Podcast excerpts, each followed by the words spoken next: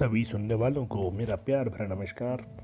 आप सुन रहे हैं कश्मीर नामा। सीज़न आठ, जिसमें चर्चा हो रही है कश्मीर सिख साम्राज्य की। सीज़न आठ का ये एपिसोड आपके लिए लेके आया है कि रणजीत सिंह की मृत्यु और पंजाब में अराजकता का माहौल कैसे हुआ। रणजीत सिंह की मृत्यु के बाद सिख शासन में जिस तरह का षडयंत्र का खूनी खेल खेला गया उसे लहू, लुहान दौर के बरक्स भी रोंगटे खड़े करने वाला है। महाराजा की मृत्यु के बाद दरबार में डोगराव, जम्मू के राजा गुलाब सिंह के भाई सुचेत सिंह तथा वज़ीर ध्यान सिंह, उसके बेटे और रणजीत सिंह के अत्यंत कृपा पात्र हीरा सिंह तथा सिख सामंतों के बीच सत्ता पर वर्चस्व का तीखा संघर्ष चला। रानी राजकौर के पुत्र खड़क सिंह को गद्दी पर बिठाया गया, जिसमें वज़ीर ध्यान सिंह ने सहयोग किया और उनकी वजारत कायम रही। खड़क सिंह को न केवल अपने पिता की तरह अफीम की लत थी, बल्कि वो शासन चलाने के लिए हर तरह से अयोग्य था। उसने सत्ता की बागडोर अपनी पत्नी के एक रिश्तेदार, चेत सिंह के हाथों सौंप दी थी। उस वक्त पेशावर में नियुक्त अपने पिता की अक्षमता से परिचित नौनिहाल सिंह ने तुरंत लाहौर की तरफ़ कूच किया और चेत सिंह की हत्या कर सत्ता पर अनौपचारिक कब्जा कर लिया।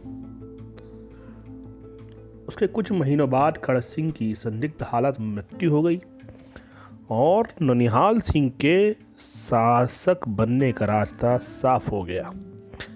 लेकिन जिस दिन खड़क सिंह का अंतिम संस्कार हुआ उसी दिन सिर पर एक मेहराब गिरने के कारण नौनिहाल सिंह की मौत हो गई और अब सेठ सिंह को गद्दी मिली। उधर खड़क सिंह की विधवा चाँद कौर सत्ता छोड़ने को तैयार नहीं थी तो उन्हें महारानी घोषित किया गया तथा शेर सिंह को मुख्य सलाहकार, अफसर कला। लेकिन दोनों के बीच विवाद बढ़ा और गुलाब सिंह डोगरा की मदद से चाँद कौर ने सत्ता पर कब्जा कर लिया। पंजाब की गद्दी पर एक महिला को सिख सामंतों के लिए स्वीकार करना बहुत मुश्किल था। जल्द ही सेना और सामंतों के सहयोग से शेर सिंह सार्वभौम राजा बन गया और चाँद कौर को एक जागीर सौंप दी गई। बाद में चाँद कौर की एक सेवका ने ईट से सिर कुचलकर उसकी हत्या कर दी। जिसकी साजिश का आरोप शेर सिंह और ध्यान सिंह पर लगता है। शराब, इत्र और अयासियों के शौकीन शेर सिंह का भी सत्ता पर कब्जा बहुत दिनों तक नहीं रह सका। और चांदकोर के रिश्तेदार अजीत सिंह ने 15 सितंबर 1843 को सेना की सलामी लेते समय शेर सिंह और उसके बेटे प्रताप सिंह की हत्या करवा दी। ध्यान सिंह को भी मार दिया गया और अजीत सिंह तथा अतर सिंह ने किले को घेर लिया। लेकिन हीरा सिंह के नेतृत्व में सेना ने उनका मुकाबला किया। अजीत सिंह मारा गया और अत्तर सिंह सतलज पार भागने में सफल रहा। जहाँ अंग्रेज़ों ने उसे शरण दी। अब रणजीत सिंह के सबसे छोटे बेटे दलीप सिंह को गद्दी पर बैठाया गया। उस वक्त उसकी उम्र केवल सात साल की थी। हीरा सिंह को वज़ीर नियुक्त किया गया, लेकिन सत्ता का असली नियंत्रण दलीप सिंह की माँ जिंदान कौर और सेना के हाथों में आ गया। उस समय तक अंग्रेज़ों का दखल काफ़ी बढ़ चुका था। वे लगातार ऐसे मौके की तलाश में थे, जिसका फ़ायदा उठाकर पंजाब पर कब्जा किया जा सके।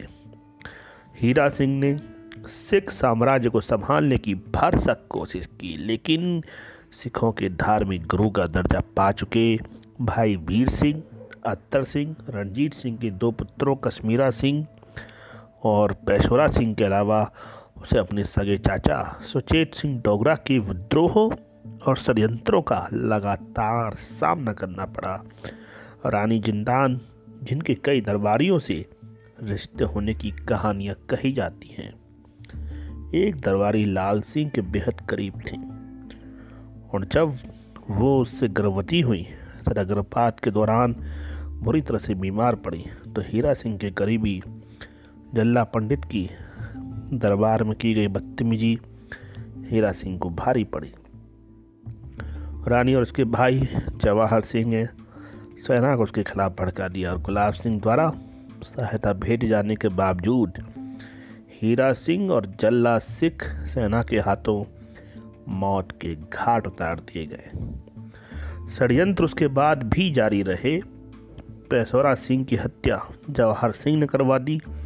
तो जवाहर सिंह की हत्या सेना ने और लाहौर की सत्ता का नियंत्रण। खालसा सेना और सिख पंचायत के हाथ में आ गया। दीवान दीनानाथ को प्रवक्ता नियुक्त किया गया।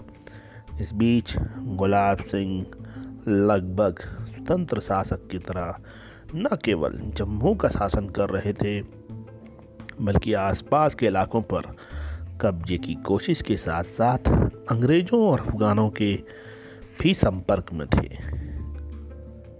इस एपिसोड में इतना ही। आगे के एपिसोड के में बताएँगे सिख शासन का आखिरी दौर। तब तक के लिए नमस्कार।